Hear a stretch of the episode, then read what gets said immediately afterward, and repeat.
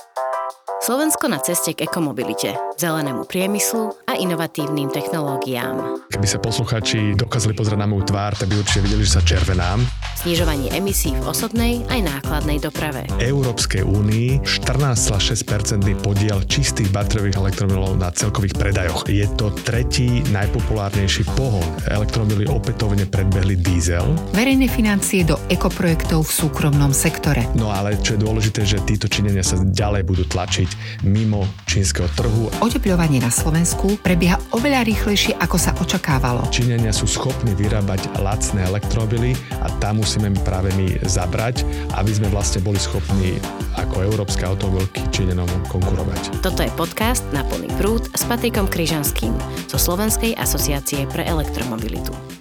Vítajte pri ďalšej epizóde podcastu Na plný prúd o elektromobilite a dnes budeme hovoriť o rozvoji elektromobility v roku 2023 a o očakávaniach pre rok 2024. Dnes tu ale nie som samozrejme sám, mám pri sebe Borisa Bukovského, môjho kolegu zo Sevy. Vítaj Boris. Pozdravujem všetkých poslucháčov, ahoj. Takže ako sa dneska budeme rozprávať? Máme dnes e, trochu vymenené úlohy, lebo kto iný by mohol fundovanejšie a odbornejšie hovoriť o rozvoji elektromobility ako človek, ktorý to e, sleduje nielen teda na Slovensku, Slovensku, ale aj globálne a pre vysvetlenie aj pre našich poslucháčov dnes budeš odpovedať ty na moje otázky. Keby sa poslucháči dokázali pozrieť na moju tvár, tak by určite videli, že sa červenám, ale teda poďme rovno na tú elektromobilitu. Tak ako vyzeral trh e, v roku 2023? Ako by si ho zhodnotil? Určite to bolo trh rastový. Keď chceme hovoriť o nejakých číslach, tak sa vo svete predalo 13,8 milióna elektromobilov. A hovoríme o elektromobiloch, ktoré sú batériové, ale aj plug-in hybridné. To znamená, že elektrifikované vozidlá. Čudujú sa svete, vedie Čína. 10 10 miliónov elektromobilov sa predalo práve v Číne. Európskej únii 14,6% podiel čistých batériových elektromobilov na celkových predajoch. Je to tretí najpopulárnejší pohon. Elektromobily opätovne predbehli diesel. Ak by sme k tomu prirátali aj plug-in hybridné elektromobily, presiahli by sme 22%, to znamená, že bolo by to viac ako petinu všetkých vozidiel, ktoré sa predali v Európskej únii. Keby sme sa teda pozerali na reálne čísla, tak sme na poslednom mieste v Európskej únii. Toto musíme neustále pripomínať pripomína a musíme s tým niečo urobiť. Podstatnou súčasťou každého elektromobilu je batéria. Aké trendy boli v tom batériovom priemysle? Batérií sa predalo celkovo za rok 2023 takmer 1 terawatt to znamená 1000 gigawatt hodín a keďže ľudia si nevedia predstaviť, čo to znamená 1000 gigawatt hodín, tak tie batériové gigafactory, alebo tá jedna, o ktorej hovoríme, že bude to znamenať 3 až 5 tisíc e, pracovných miest e, a bude to znamenať niekoľko miliard investícií, má výrobnú kapacitu okolo 40 gigawatt hodín. A 70% e, zo všetkých výrobených vyrobených batérií išli do elektromobilov. Takže kľúčovým trhom pre celý baterový segment sú elektromobily. A ešte jedno číslo hodím, že očakáva sa, napríklad Bloomberg alebo Benchmark Minerals, očakávajú 7 až 9 násobný rast do roku 2030. Dnes máme obrovské číslo a budeme mať ešte, ešte oveľa väčšie. A čo je zaujímavé, keď hovoríme o batériách, aby sme neskončili iba pri výrobnej kapacite, tak poprvýkrát batérie klesli na hodinu pod 100 dolárov. To bola taká magická hranica, kedy sme čakali, že tie elektromily pôjdu výrazne nižšie s cenou. Oni postupne klesajú s cenou, aj keď si to ľudia neuvedomujú, ale v podstate dostávate do e, auta viacej výbavy a väčšiu kapacitu batérie. Ale aby som sa vrátil k tej cene, v roku 2010 stala hodina okolo 1300 dolárov a teda minulý rok to kleslo pod 100 dolárov. No ja by som ale práve využil to, že ťa tu máme a spýtal sa možno viac aj na tú chémiu, lebo ak dneska počúvame o tom, že máme nové technológie v batériách, kedy sa môže reálne, môžeme reálne očakávať, že sa to dostane do výroby? Ako dlho trvá ten proces? Tak poďme do detailov. Myslím, že ale tu by som odporučil poslucháčom, aby si vypočuli jednu z našich predchádzajúcich epizód so zástupcom Inobatu, Pavlom e, Krokošom. Ak ideme do detailov, tak najpoužívanejšia chémia je nikel, mangan, kobalt, to je NMC a tá sa používa v tých európskych automobiloch, ktoré sú v podstate drahšie. Ona je kvalitnejšia z pohľadu energetickej hustoty, ale zároveň sú aj drahšie tie batérie. A čínske automobilky, respektíve aj Tesla, používajú LFP, takže namiesto niklu, manganu a kobaltu je tam litium, e, železo a fosfát. Tie sú teda lacnejšie, ale zároveň majú menšiu energetickú hustotu. E, na čo sa možno ty pýtaš, tak to sú batérie, ktoré sú úplne novej generácie, tie, ktoré budú napríklad aj schopné rýchlejšieho nabíjania. Miesto teda tekutého elektrolitu, ktorý je štandardom v dnešných batériách, tam bude pevný elektrolit, napríklad z porcelánu. A to zabezpečí napríklad aj väčšiu odolnosť týchto batérií proti požiaru a zároveň to znamená aj e, rýchlejšie nabíjanie. A čo to znamená v realite, aby sme to dostali niekde z laboratória do reálneho používania? V priebehu niekoľkých najbližších rokov určite uvidíme nejaké aplikácie a do roku 2030 si myslím, že budú veľmi reálne tie batérie aj e, v, na bežnom trhu. Čínu sme tu už spomínali niekoľkokrát. Ako vnímaš Čínu v elektromobilite? No ak sa pozriem na trh, tak Čína sa stala minulý rok najväčším exportérom a výrobcom vozidiel celosvetovo predbehli vlastne Nemecko a aj Japonsko. A len tak pre zaujímavosť zo pár čísel, v roku 2020 exportovali 760 tisíc vozidiel a v roku 2023 4,1 milióna. Tak si predstavte, aký brutálny náraz vlastne Čína zaznamenala za niekoľko pár rokov a mimochodom je aj najväčším e, výrobcom, producentom elektromobilov a teda aj vývozcom. V Číne je aj najväčší výrobca a vývozca, firma BYD, Build Your Dreams, ako sa oni volajú. E, tí predbehli aj Teslu a stala sa najväčším výrobcom elektromobilov na svete. Čo nás ale čaká v roku 2024? No, môžem použiť napríklad odhady opäť Bloombergu, ktorý odhaduje, že sa predá 16,7 milióna elektromobilov. Raz sa o niečo spomalí, to znamená, nebude taký radikálny ako doteraz s tými elektromobilmi, aj keď stále ten rast bude e, markantný. A problémom v Európe bude aj to, že sa pravdepodobne zmenší dopyt po vozidlách ako celkovo. To znamená, trh sa spomalí a toto sa určite dotkne elektromobilov ako toho zatiaľ drahšieho segmentu. E, v Číne príde k veľkej konsolidácii. Tam si predstavte, že sú stovky výrobcov, ktorí majú dnes dnes relatívne malú udržateľnosť, lebo sú čo to často startupy a predávajú príliš málo vozidiel. No ale čo je dôležité, že títo činenia sa ďalej budú tlačiť mimo čínskeho trhu a aj do Európy. Elektromobilita je súčasťou automobilového priemyslu všeobecne a pre Slovensko ako globálneho lídra vo výrobe automobilov na hlavu per capita je to dôležitý kľúčový segment, tak ako vyzeral vývoj automobilového priemyslu v minulom roku a čo nás čaká v tomto? Čo je veľmi dôležité, že Slovensku sa podarilo pritiahnuť veľkú investíciu a to je Košické Volvo.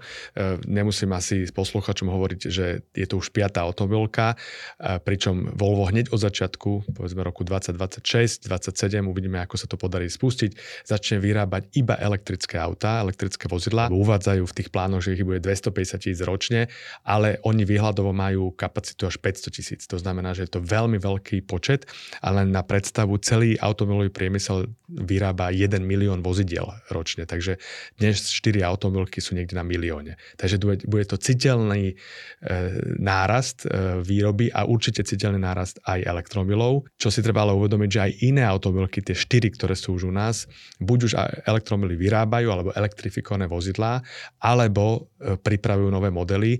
Je to tak Volkswagen v Bratislave, tí, nám, tí majú vyrábať, ak sa nemýlim, Porsche elektrické. Určite to je Stellantis, ktorý prichádza s novým modelom malého elektromobilu, inak veľmi dôležitá vec, o tom sa môžeme kľudne pobaviť.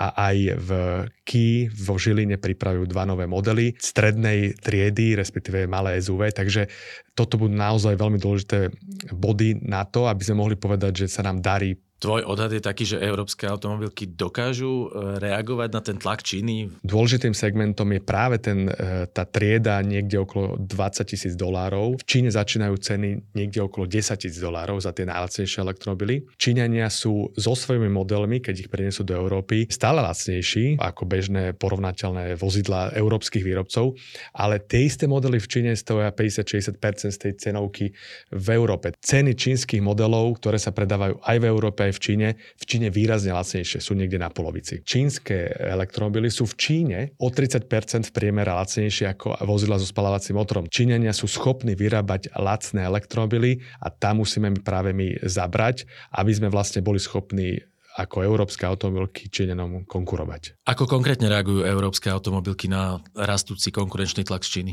Tak je, je tam niekoľko stratégií, ako sme si hovorili, pozerajú sa na to, ako zlacniť vlastné produkty, e, ako priniesť elektrické platformy, aby boli tie modely lacnejšie na konci dňa. A čo je zaujímavé, začali aj robiť aliancie s čínskymi výrobcami. Má to niekoľko dôvodov. Jednak týmito alianciami si chcú posilniť svoju pozíciu na čínskom trhu. Stellantis vytvoril alianciu s čínskym Leap motorom a vlastne chce to brandovať, alebo chce vlastne Leap motor predávať ako 15. značku Stellantisu. To znamená, že že do toho segmentu lacnejších vozidiel chce využiť práve výrobu čínskej značky a Číňanov, aby sme to vnímali ako, ako Stellantis. Iným druhom aliancie je Volkswagen, ktorý urobil alianciu s Xpengom a vlastne týmto si chce vytvoriť lepšiu pozíciu a využiť skúsenosti Xpengu s výrobou elektromobilov, aby boli, boli schopní vlastne predávať konkurencieschopné modely v Číne, ale aj inde. Poďme teraz do fabriky na výrobu automobilov. Čo nové by sme si tam všimli, keby sme tam dnes vošli? No ak sa vám zamyslieť nad takými zaujímavými e, vecami alebo technológiami, ktoré sa stávajú mainstreamom, tak by som spomenul gigacasting. Toto nie je úplne novinka, lebo v roku 2020 Tesla zaviedla gigacasting e, už vo, vo svojej fabrike, Gigafactory ako to volajú. Ale e, čo je dôležité, tak minulý rok to začali zavádzať tí tradiční výrobcovia. Napríklad s tým plánuje už aj Košické Volvo a vysvetlím, o čo ide. Gigacasting je spôsob výroby karosérie, respektíve toho tela vozidla, tak, že využijete veľký, tla, veľké tlakové odlievanie, ale to je naozaj že veľké, veľký lis. Keď si predstavíte, že dnes sa tradičné auto vyrába lisovaním, ale tých dielov je veľmi veľa, tak si predstavte, že tým tlakovým odlievaním dosiahneme vytvorenie celého boku jedného, jedného vozidla, takže celý bok je z jedného dielu, alebo celý podvozok je z jedného dielu. A čo to znamená v realite je, že sa takto dosiahne lacnejšie a rýchlejšie odlie, odliatie tela vozidla. To znamená, znížime počet dielov karosérie a toto celé je pre výrobu výrazne efektívnejšie a hlavne lacnejšie. V podstate takýto jeden diel napríklad podvozku e, vyrobíme za dve minúty. Niečo nové v oblasti pohonu? Aj toto je veľmi zaujímavá oblasť, pretože E, napríklad pohon, na pohone sa dá takisto dosiahnuť e, lepšia efektivita, respektíve nižšia spotreba, tým pádom sa zvýši dojazd. Schaeffler, ktorý mimochodom na Kvisúciach má aj veľké R&D centrum, vyvinul nový typ nápravy, volajú to, že náprava 3 v jednom alebo dokonca 4 v jednom a tá kombinuje elektrický motor, prevodovku, výkonovú elektroniku, ktorá to všetko e, v podstate riadi a ešte do toho dali aj teplotný manažment tohto celého systému a je to v jednom takom kompaktnom systéme, jednom, v jednej kazete, ako, ako aby som to tak ľudovo povedal. A týmto vlastne sa dosiahne oveľa vyššia e- efektivita, respektíve nižšia spotreba. Napríklad ten teplotný manažment dokáže teplo, ktoré vytvára tento systém, späť e, použiť na pohon. Ak sa povie, že zväčšovanie alebo zlepšovanie efektivity elektromobilov. To znamená zvyšovanie dojazdu. Nemusí to nutne znamenať iba väčšiu batériu alebo batériu s vyššou hustotou, ale znamená to aj zlepšovanie niektorých komponentov, napríklad pohonu. Tak prešli sme ekonomiku, prešli sme priemysel a poďme sa zastaviť ešte pri legislatíve. No v roku 2023 sme zažili naozaj legislatívnu smršť, lebo sa vlastne dokončili všetky t- začaté balíčky, ktoré sa od roku 2021 e, diskutujú na úrovni Bruselu a ktoré majú za cieľ znížiť emisie v doprave. Čo je veľmi dôležité a okolo toho bola aj veľká debata pred našimi parlamentnými voľbami, dokončilo sa nariadenie pre znižovanie emisí CO2 z osobných vozidiel a dodávok. To je vlastne ten tzv. zákaz spalovacích motorov do roku 2035, aj keď my vieme, že teda zákaz spalovacích motorov to nie je. Každopádne bude to znamenať rozšírenie bezemisných bezemisných vozidel na trhu a mnohí hovoria teda, že takmer výhradne bezemisné vozidlá. Takisto sa schválil tzv. AFIR, to znamená e, nariadenie, ktoré definuje rozvoj infraštruktúry pre alternatívne palivá. Tam patrí dominantne elektromobilita a výstavba nabíjacích staníc. AFIR definoval množstvo podmienok, ako rozširovať sieť nabíjacích staníc, takže napríklad budú e, nabíjacie stanice rozmedzi maximálne 60 km na diálnici, tak aby bolo pohodlné cestovanie na, to, na, to dlhé, na tie dlhé vzdialenosti. A medzi ďalšie právne akty, alebo nariadenia, aby som to povedal tak ľudovo, patrí aj nariadenie o batériách, ktoré veľkou, v zásade aj dobrou správou pre trh. E, nariadenie o batériách hovorí o množstvo, množstvách detailov, e, napríklad aj o recyklácii a povinnom používaní recyklátu na nové batérie, hovorí o tom, ako budeme označovať batérie, aby sme napríklad docelili aj ich čo najnižšiu emisnú stopu. A mimochodom tu by som odporučil, aby si posluchači vypočuli niektorú z našich minulých epizód s Radom Geistom, kde sme práve tieto nariadenia a smernice dosť detálne preberali. A čo nás čaká v tomto roku okrem uh, volieb do Európskeho parlamentu? Tento rok do parlamentných volieb nemôžeme očakávať nejaké veľké legislatívne iniciatívy. Čaká sa v podstate na, na to, ako dopadnú. Veľmi pravdepodobne sa dožijeme finálneho schválenia nariadenia, ktoré hovorí o maximálnom znižovaní emisí z nákladných vozidiel. To je niečo podobné ako s osobákmi a dodávkami, ale teda je to zamerané na segment e, ťažkej dopravy a autobusov. A čo je samozrejme dôležité je, že budeme sa viac a viac baviť o rozvoji energetickej sústavy a investíciách do distribučných sústav. Európska komisia predstavila tesne pred Vianocami tzv. Grid Action Plan, predstavil ho eh, komisár Ševčovič, Slovák a vlastne toto je akási vstúpenka do debaty o tom, ako reformovať, ale aj ako modernizovať energetickú sústavu, aby bola táto schopná prijať nielen nové nabíjacie stanice, ale aby sme boli schopní rozširovať využívanie tepelných čerpadiel. Takže Grid Action Plan bude určite veľkou témou. Myslím si, že do parlamentných volieb, ale ešte viacej po nich. Je tu záver dnešnej epizódy. Verím, že sme vám priniesli veľa užitočných informácií. Vaše otázky a pripomienky píšte na mail krizanskyzavináč.seva.sk alebo nechajte odkaz na Facebooku pod statusom Slovenskej asociácie pre elektromobilitu. Tento podcast vznikol ako iniciatíva Slovenskej asociácie pre elektromobilitu.